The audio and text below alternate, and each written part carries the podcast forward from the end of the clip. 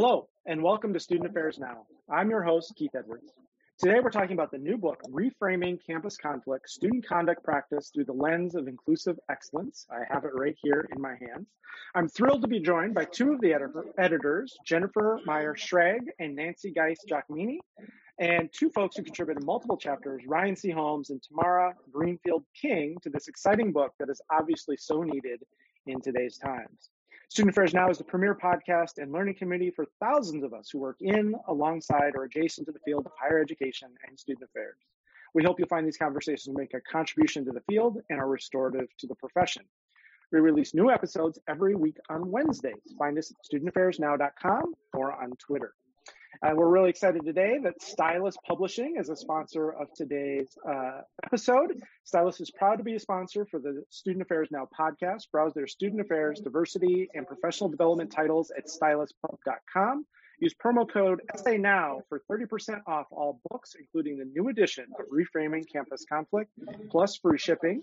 You can also find Stylus on Facebook, YouTube, Instagram, LinkedIn, and Twitter at Stylus Pub. As I mentioned, I'm your host, Keith Edwards. My pronouns are he, him, his. I'm a speaker, consultant, and coach. You can find out more about me at keithedwards.com.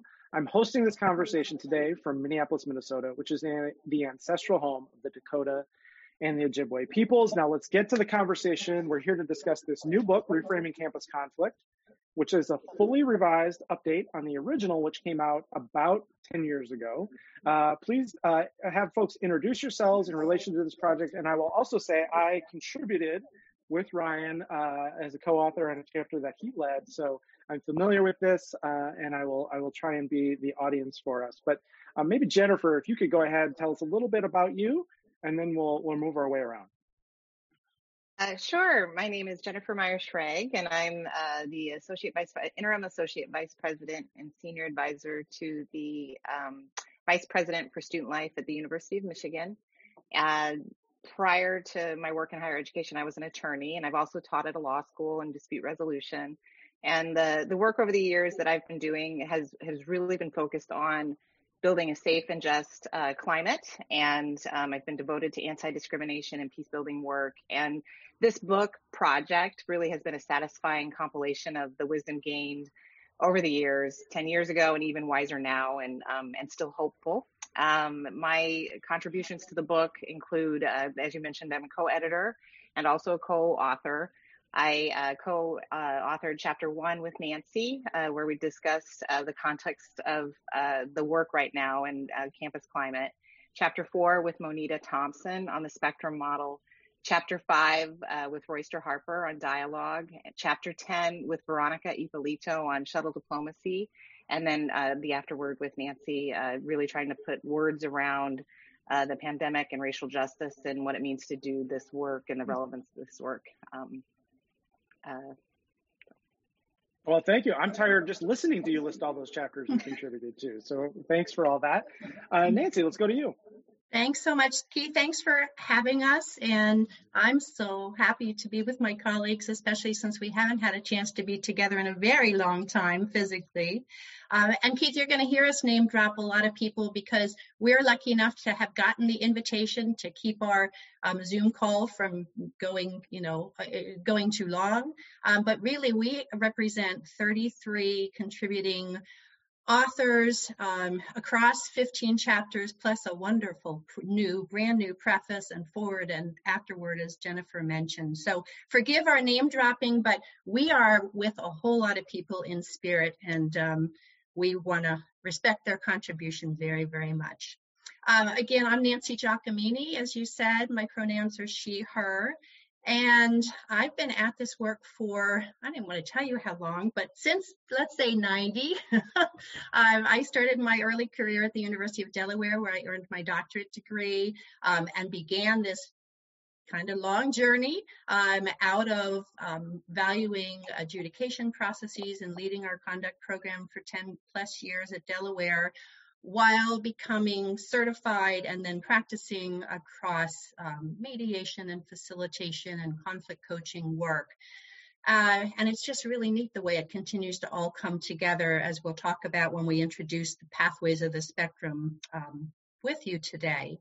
Um, after I left the University of Delaware, I moved into a parent role for a couple of years and then began to pull back in my work as a mediator and a private educator um, and a conflict coach and um, and adjunct faculty. So I enjoy a lot of different roles at this point. Um, I'm really proud to be working um, with the graduate program at St. Bonaventure University, uh, way up in upstate New York, teaching um, graduate conflict and human resource management programs um, and providing some subject matter expertise.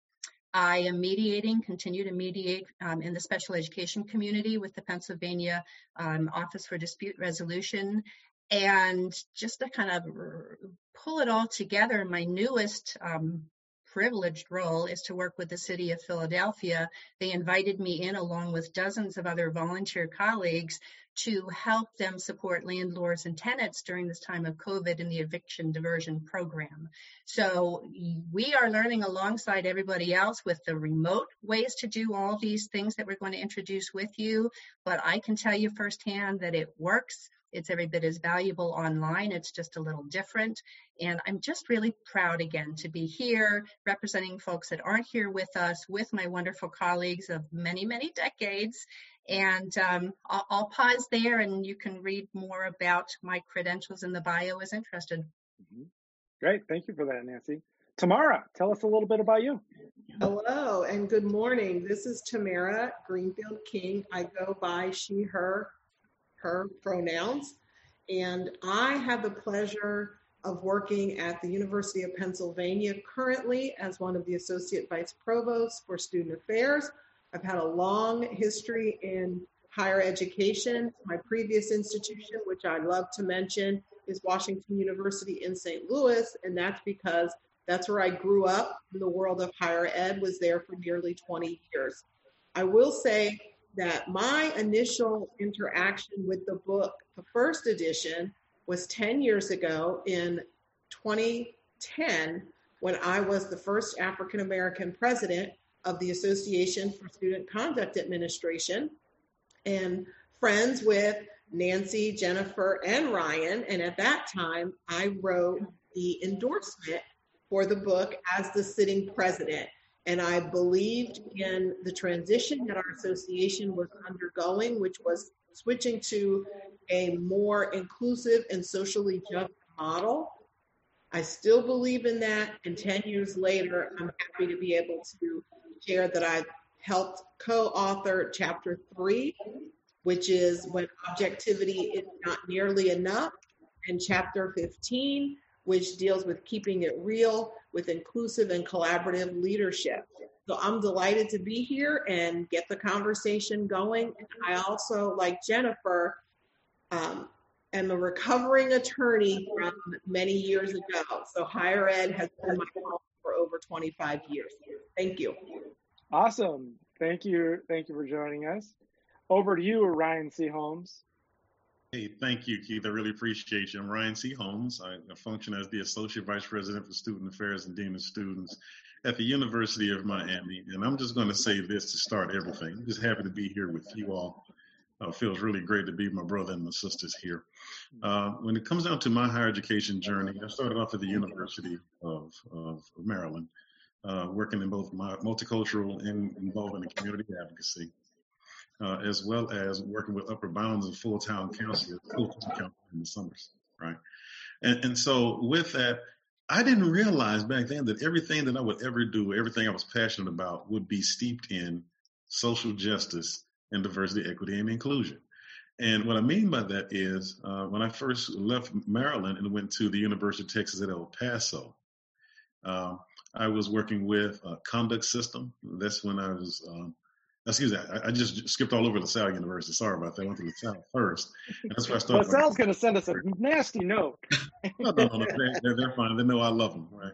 And I went into conduct there, and that's when I got involved with ASCA. But even then, it was really about social justice and diversity, equity, and inclusion. So when I went to UTEP and did uh, the conduct system there in student activities, and went on to the counseling center, and went on to the accommodations and, um, and accommodations office, uh, alcohol and other drugs, you know, in, in those types of positions, it was still really about making sure that people had heard voices and really got the, the resources that they needed uh, from the institution. And so move on to the University of Miami here, where you have all of those things, and then you add Greek life, and then you add case management and social work, and you add the Chaplains Association, and you work, add the work with athletics as liaison. You know, everything has always been steeped in social justice, diversity, and inclusion, and it also comes right into the book uh, because of the two chapters I was able to work with, one with you uh, and one with another uh, individual by the name of Jay Wilgus, and of course, um, the first chapter, uh, Mike DeBose, as well as Tamara there as well. Uh, when we talk about why objectivity is not enough, it's really talking about social justice, diversity, and inclusion, what that is. We talk about facilitated dialogue that is also uh, getting people who may not necessarily be on the same page of background to actually take a step out and to converse with each other. And so I'm just happy to be here, happy to be a part of the work, and happy to be a part of this discussion with you all this morning. Yeah, and uh, I, I, loved uh, the conversations that led to that chapter 10 years ago and love the conversations that led to how do we rethink this? How do we change? How has the world changed? How has our thinking changed? Um, so that, that was super fun. So uh, great to have you all here. Uh, Jennifer and Nancy, let's maybe start with you. Uh, you edited this book uh, as the original Reframing Campus Conflict, and now you're complete revision um, and I'd just love to hear from the two of you what has evolved and changed in your thinking around campus conflict uh, over the past 10 years? What, what sort of happened in the in between space? Jennifer, maybe you can kick us off with this. Well, um, the, the context shifted, in case anybody noticed, dramatically.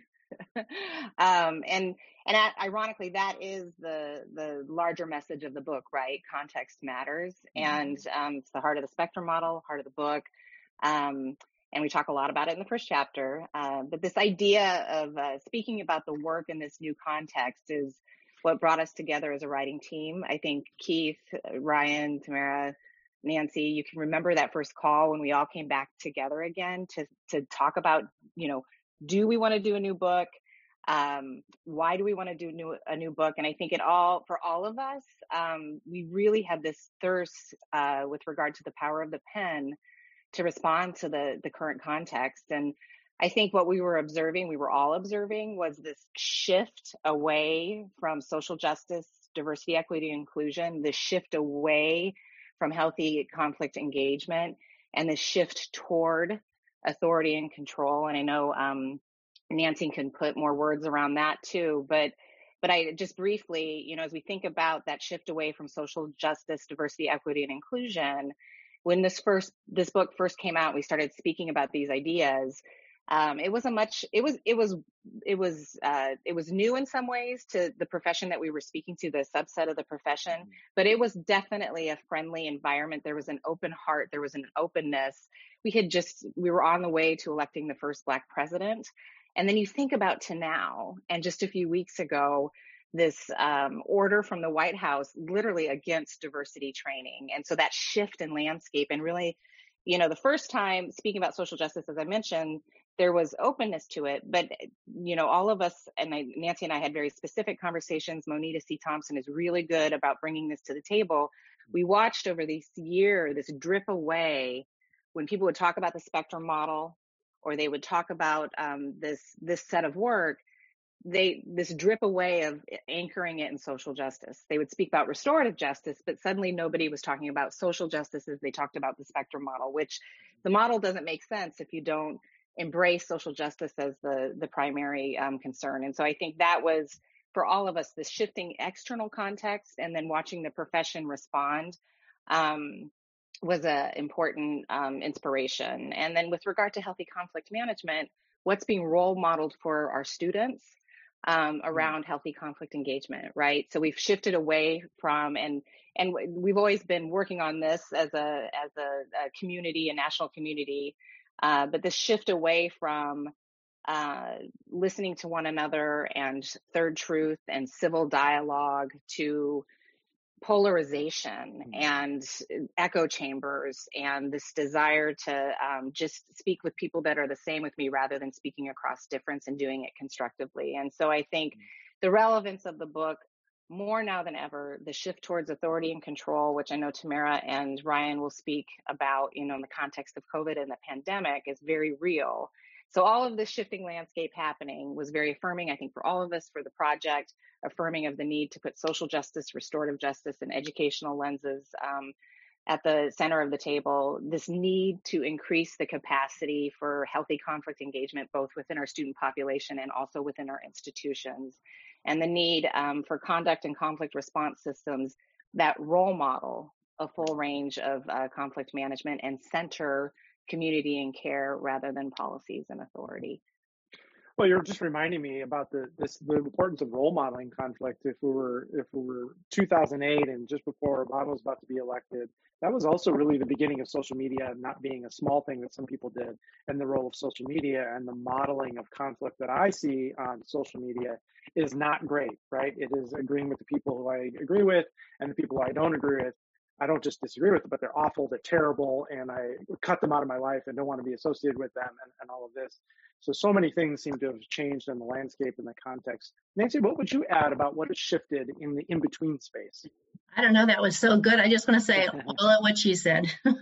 um, but I guess what I'm reminded of, in addition to all of what uh, Jennifer has um, started us out with is just the cyclic nature of our work. And I had the chance in the context of our present election in the United States um, to remind myself and some others close to me that the work all of us are doing, and particularly the work in restorative justice and indigenous peoples, are not for us. The work is for the future. The work is for our children. And it just helped simmer me down um, and remind me that what's important um, to our work and where we're at right now is is that process and that reminder that we are contributing to the work of so many others before us and the ones that will come after us. So so that cyclic nature and on top of what jennifer said is that yes many many things have changed and yes many many things have stayed the same. Um, mm-hmm. tamara will probably piggyback on me. Um, i hope she will because in our own sphere of influence back some years ago. We worked with a marvelous association. We work with several marvelous associations. Um, but even in their framework and shared vision to bring conflict resolution and mediation, restorative justice, social justice, all the things that hang with our work into our association, which we were leaders in, we still had to work gosh, I want to say every darn day, certainly every darn year, to respond to and incorporate folks that pushed back against what we had put out 10, 11 years ago. And there was some pushback. Um, we had to be responsive to that. We had to remember and collaborate and become allies together, which was one of my fondest professional um, lessons and memories to invite our associations to institutionalize some of the work that we have been advocating for all these years. So, as Jennifer said beautifully, anybody can talk process, anybody can work within a process option or a practice, but you can't untangle these different ways of coming at conflict and conduct from our foundations of social and restorative justice. And what I'm really excited to share in our collaborative book with all of our authors across pages and with you today is that one of the things that's so new to this publication, which is fully revised, which is why it took the time that it took, mm-hmm. um, what we were able to do was not only keep Monita and Jennifer's beautiful spectrum model in use at the University of Michigan to this day at the heart of part two of our book when we unpack it across pathways, but also to visualize a new rubric to bring these lenses together so to kind of lift up social and restorative justice from those foundations and make them into a model and an activity um, and a perspective builder, which we'll talk about mm-hmm. under this rubric of inclusive conflict excellence, so that folks have a way to think differently about conduct and justice and con- conflict and conduct and justice, um, and not just hear it from us or read it across our pages, but use the questions and the case studies and the summaries um, and the activities that we've put right into the book to apply those lenses in a way that's going to mm-hmm. lift up their work, whether it's really traditional adjudication work or whether they're already testing the waters and incorporating some of the other pathways. This just, for, for my way of thinking, goes goes one deeper. Well, great, great segue. I, I love books that are easy to skim, and you've even done that better. You've kind of put the whole thing right on the front. This whole spectrum model mm-hmm. is right on the cover. Yeah, we um, we'll get some things in the show notes for some those of you who are listening, those of you who are watching on YouTube. It's just right on the cover there. And then, so that's the spectrum model. And then there's also this inclusive excellence model, which folks want to also see. We'll also get some of that in the show notes. Uh, tell us a little bit more about the spectrum model and the inclusive conflict excellence and, and that framing briefly, and then we'll we'll get other folks in here to talk about how we put these things to use. So, so I'll take a first flyby on the inclusive conflict excellence mm-hmm. framework, which Nancy already, touched on, and then pass the mic to Nancy to talk more about the spectrum model specifically. And like you said, I'll just do very briefly. Really, as Nancy mentioned, the inclusive conflict excellence framework is about lenses. And it, it, we were talking about those lenses 10 years ago. And in fact, uh, that visual was inspired by some work uh, Nancy Monita and I had done in some after conversations talking about these lenses of our work. And so it, we found this term inclusive excellence to, to help us wrap words around something that we were still talking about 10 years ago. Um, and then evolving with this conversation we're having in the country around transformative justice.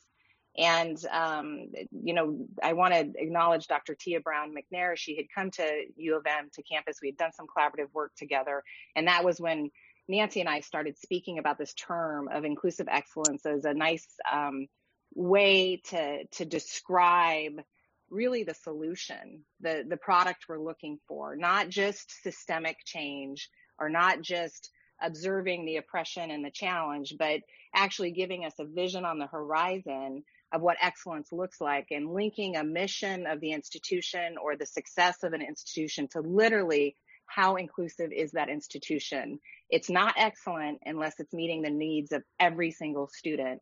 Hence, inclusive conflict excellence being a way to describe um, an excellent conduct and conflict response system, a system that balances the four lenses. It, it, it, it takes us away from a myopic risk management procedure, blah, blah, blah. Because if you have that lens, then one size fits all works for you and a, a more uh, formalistic approach works for you. But if you balance social justice and restorative justice and transformation and education next to, not underneath procedure and process and risk management, but next mm-hmm. to, it creates a balanced perspective. And once you look through those lenses and what you see you can't unsee it because then every it, it shifts the paradigm. Nothing makes sense anymore. A simplistic model no longer makes sense. You need to embrace the mess and um, and meet the needs of all of the students, all of the culture, all of the identity, all of the developmental stages.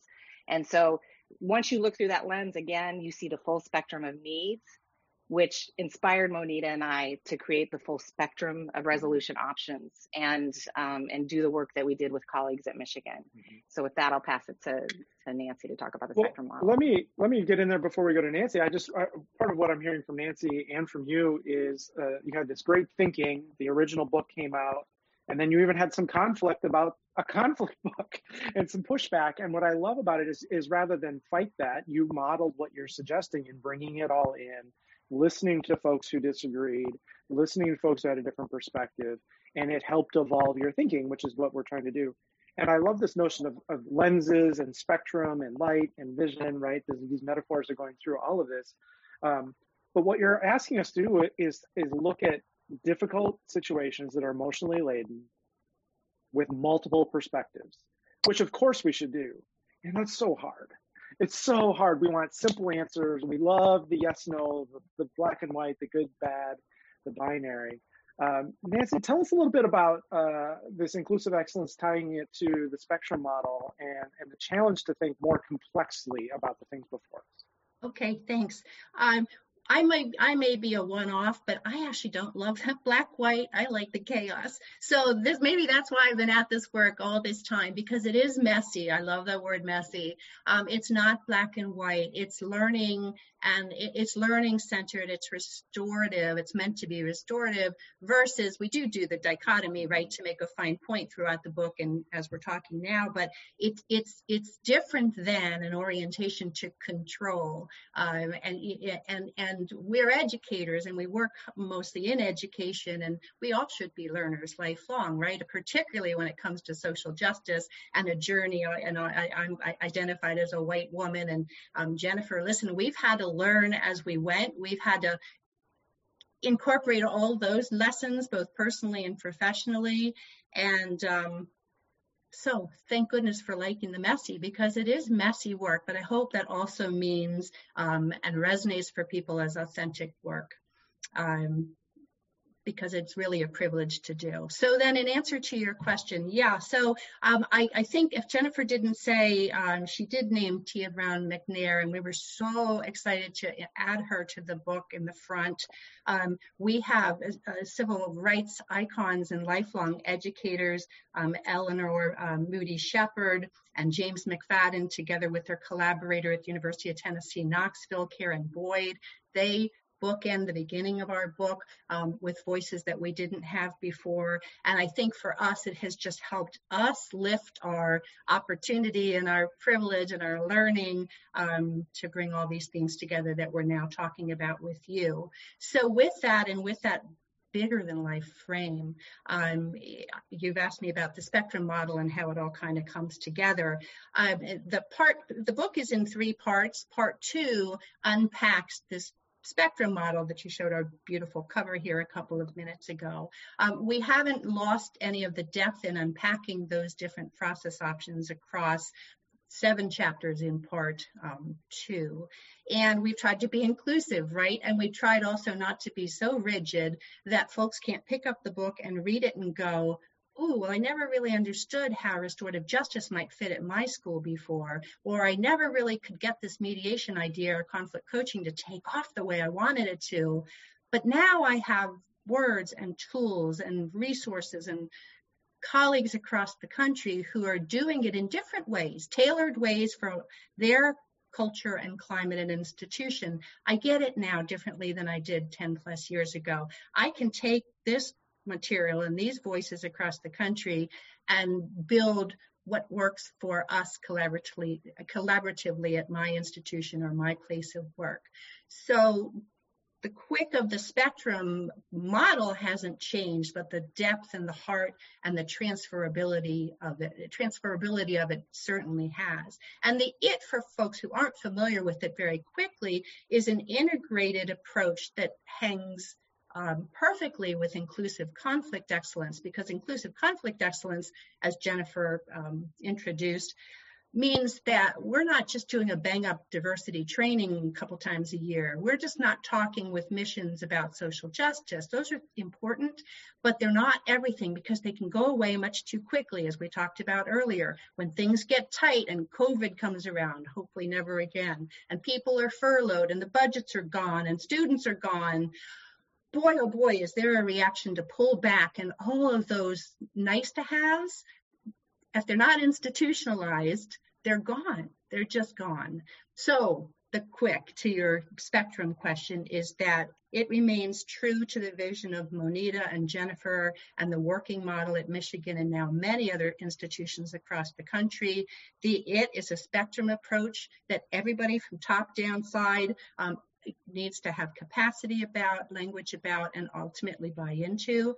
And the it is providing students and in the workplace, colleagues with options and a vision for how we can resolve conflict and conduct at the lowest and most appropriate and effective and sustainable levels. We're really good at adjudication in higher education. We're really good at it and we respect it and we honor it with a procedural lens. We'll never lose that. But we are also good at looking at communities and the value of repairing harm and restoring trust and lifting up social justice into this new newer idea or uh, aligned idea of inclusive excellence. And then the it in practice runs from an informal set of pathways that can be applied and considered when there's conflict and conduct that needs to be addressed on campus proactively in the moment and, and reactively, um, all the way to our most formal process options. Since mediation kind of started this passion for many educators many years ago, 20, 30 years ago now on campus, mediation is kind of right there in the center. It's a great place to start if campuses are looking to bring in some of these ideas that, that we're going to be talking about and have talked about. Um, it's it's it's less formal than adjudication mediators are in place to empower parties, not to have others make decisions for them. I think folks can readily see how that is a less formal option than our most formal hearing officer or panel driven adjudication options.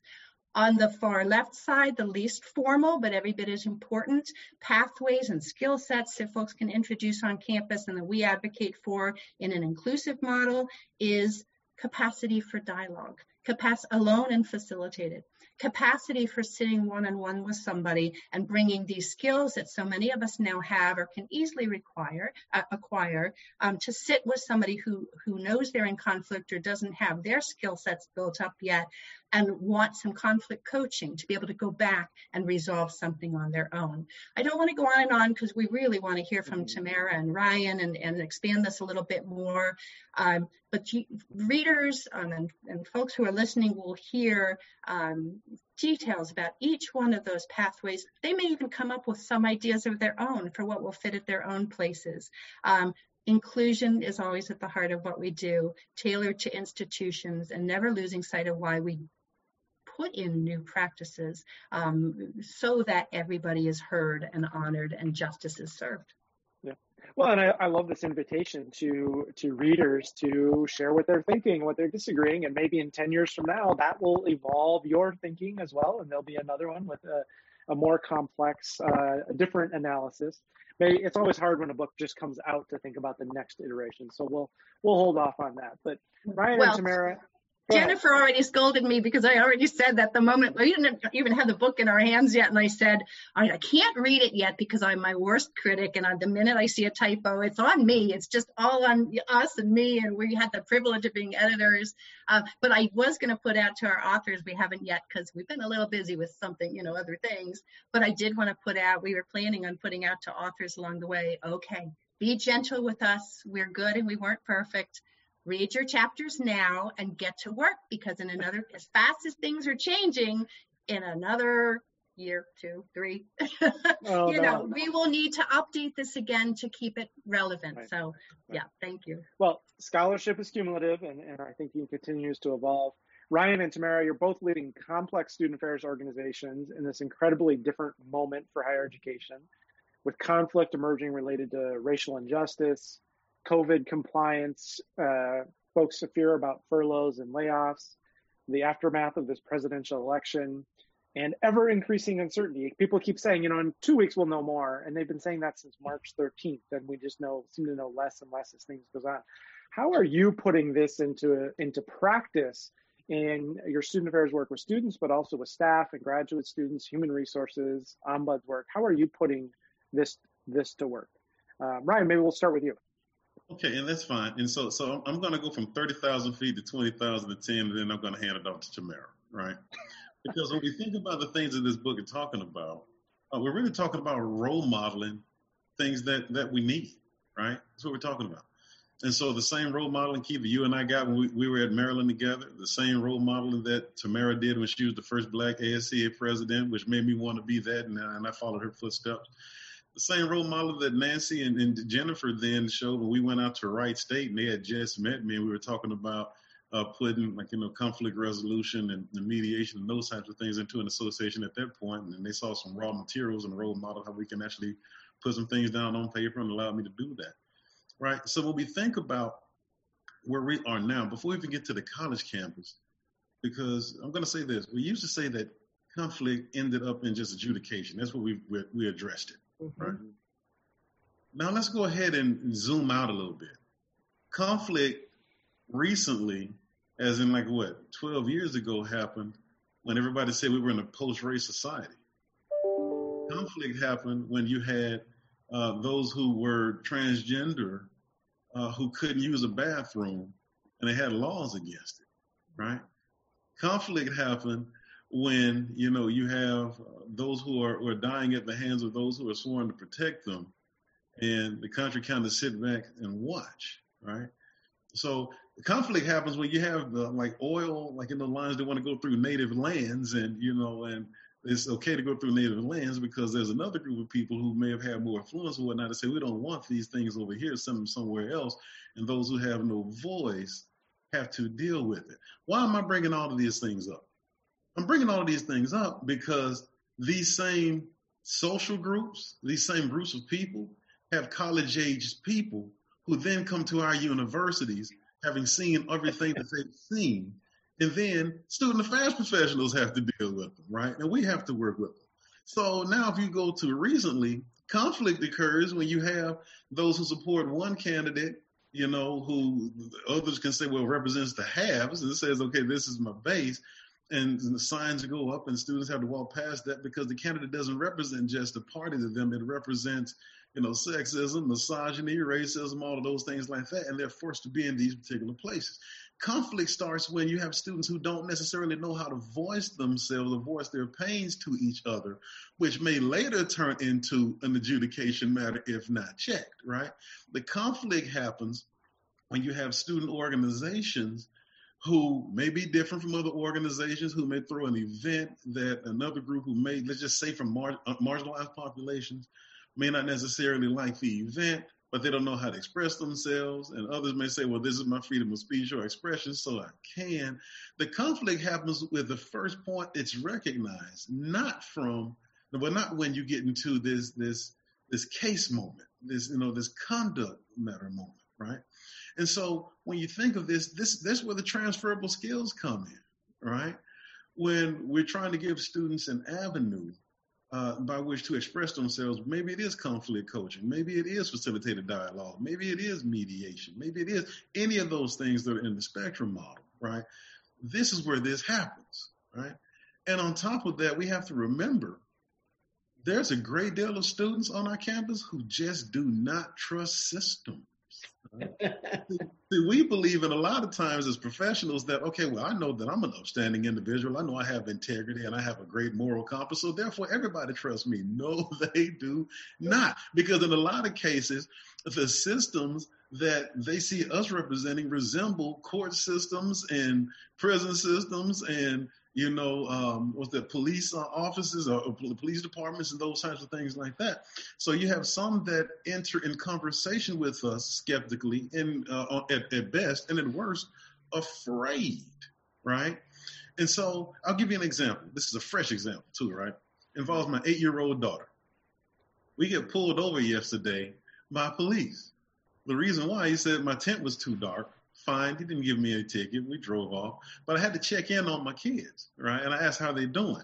So to make a long story short, my daughter burst out into tears because she said she was scared. And when asked why, she was like, well, police kill black people and I love you, daddy, right? So when you think about it at that level, even as an eight year old, and we don't disparage police in this house, we don't speak poorly about police in this house, but even as an eight year old, based on the things that she's seen, she does not trust the police who are sworn to protect her. So these are the students and the kids that we're going to have on our campuses moving forward. And that's what this book is about. How do we have those conversations and show people how to have those conversations prior, prior to action happening that will land them in an adjudication moment before it's too late. And so I know I've said a lot. Tamara, you go ahead and take it away, and I'm sure. I love it, but you know, you you walked right into what I wanted to talk about in chapter 15, which is this inclusive and collaborative leadership. How do we get that? And we look at the complex organizations that many of us work at, called a college campus. So when I look at that, and and your example, Ryan, our students don't trust the system. They don't trust the individuals that are working the system. And part of that, I think we have to own. So in chapter 15, when we talked about inclusive excellence, it starts at the top. And I talk about this in the chapter. If your president, and it doesn't matter where you work, which institution you may be working with, if your president does not come out and say, here are the tenets from which we will operate at this institution, that's problematic. If they think that they are perfect and know all the answers and don't invite students to the table, that's problematic. I have said for years if you want to know where our problems are, ask some students in a real basic um, conversation.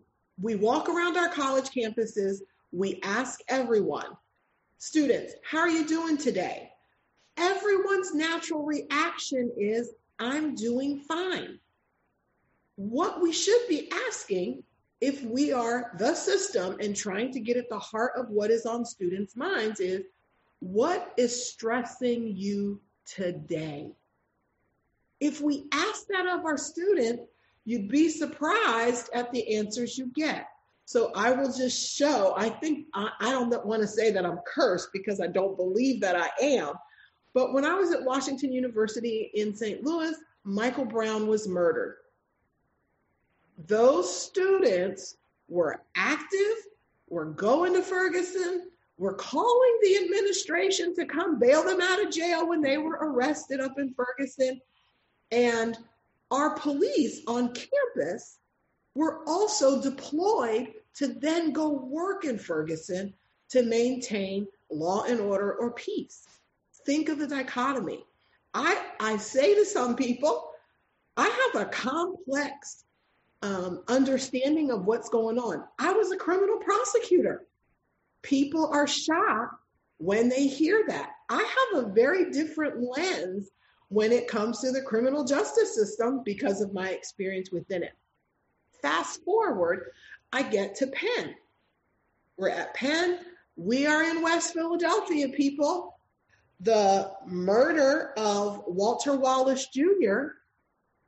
has set our campus back on fire, even though our students are technically not there physically. Very, we have um, been virtual in most spaces. Our students are worried about that. They're now worried about how our police are going to respond to mental health crisis on campus. So when I look at all of this, I look at our leadership. I try to model appropriate behavior. And one point I do want to make so if there are college students listening to the podcast or folks who work very closely with college students, I'm so fortunate and blessed to have a 19 year old daughter in college who knows absolutely everything. So that has given me a lot of experience to work with someone in my home who has all the answers. And what I will say is, our administrators have got to meet the students where they are. Our students, unfortunately or fortunately, have come into what I call that cancel culture. They don't like one thing that you say. Oh my gosh, Tamara, you are a prosecutor. Woo, X, you are off the list of people that we trust. And what I would like us to do, which is how the book, in my opinion, really shapes out, is how do we take all of our different identities, all of our different experiences, and then overlay that in how we engage with other with other students and with our people. And I want students to really work on opening up their eyes, opening their ears and listening to listening to all of those different perspectives because everyone does have some good points in their perspective and how do we appreciate and understand in that inclusive excellence, everyone brings something to the table. Mm-hmm. Well, thank you for that. I mean, you're you're really making me think about um, messiness and how we, we want to avoid or clean up messiness. Um, but messes are, are a part of life, and how do we tend to them, and how do we clean them up when they happen?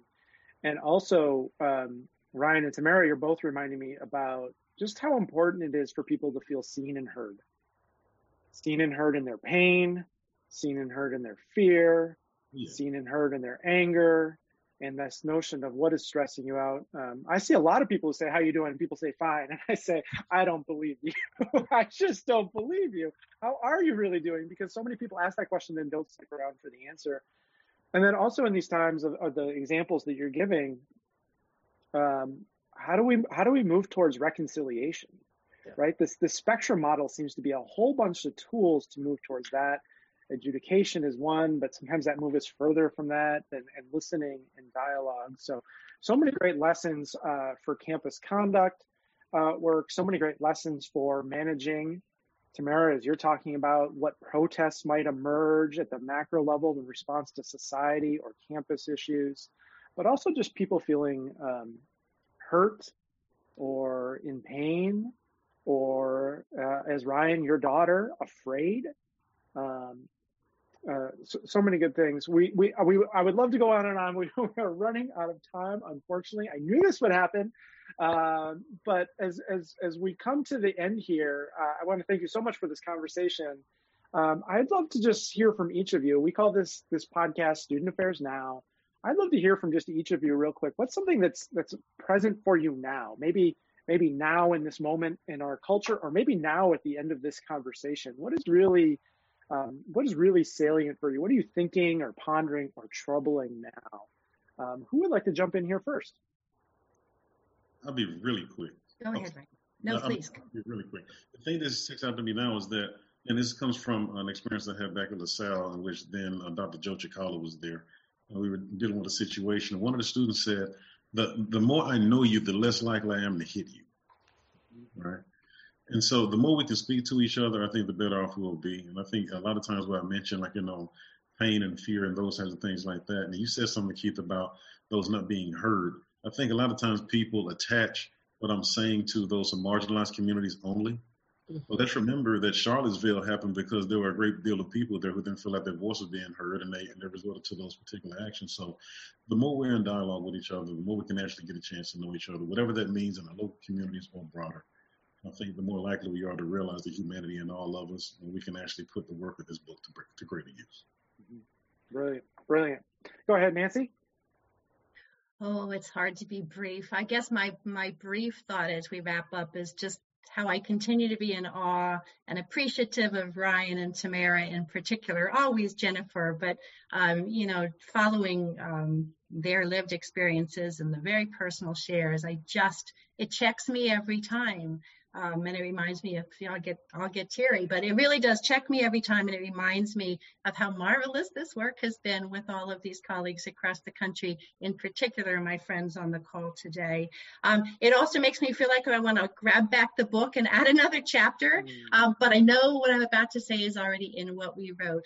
Um, and that's the, how central trust and being trustworthy is to everything that we're talking about.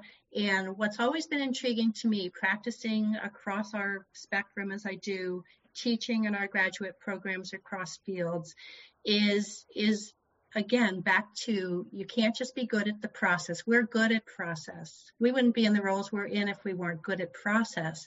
But you cannot untangle those from all the things that we've already identified through those lenses. And if you funnel it down just a wee bit more before I pause and say goodbye, is that at the heart of this work is that trustworthiness, the relationships as equally, if not more important than the results. It's a balance, and we forget sometimes because we're so results oriented.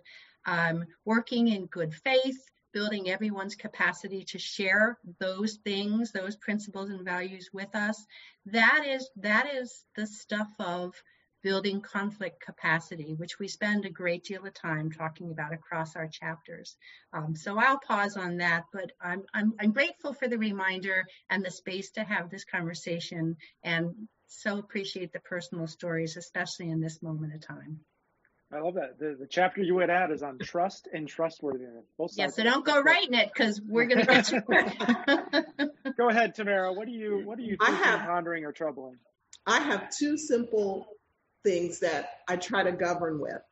Number one, please don't tell me you're colorblind and that you're objective because then that means you don't see me.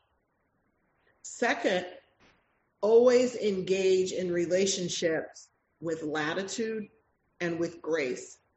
The latitude that the other person or you may be making a mistake, and the grace that if they have made a mistake, that you can forgive, move on, get past it, and continue in dialogue and in relationship with one another. We were not put on this earth because we are perfect.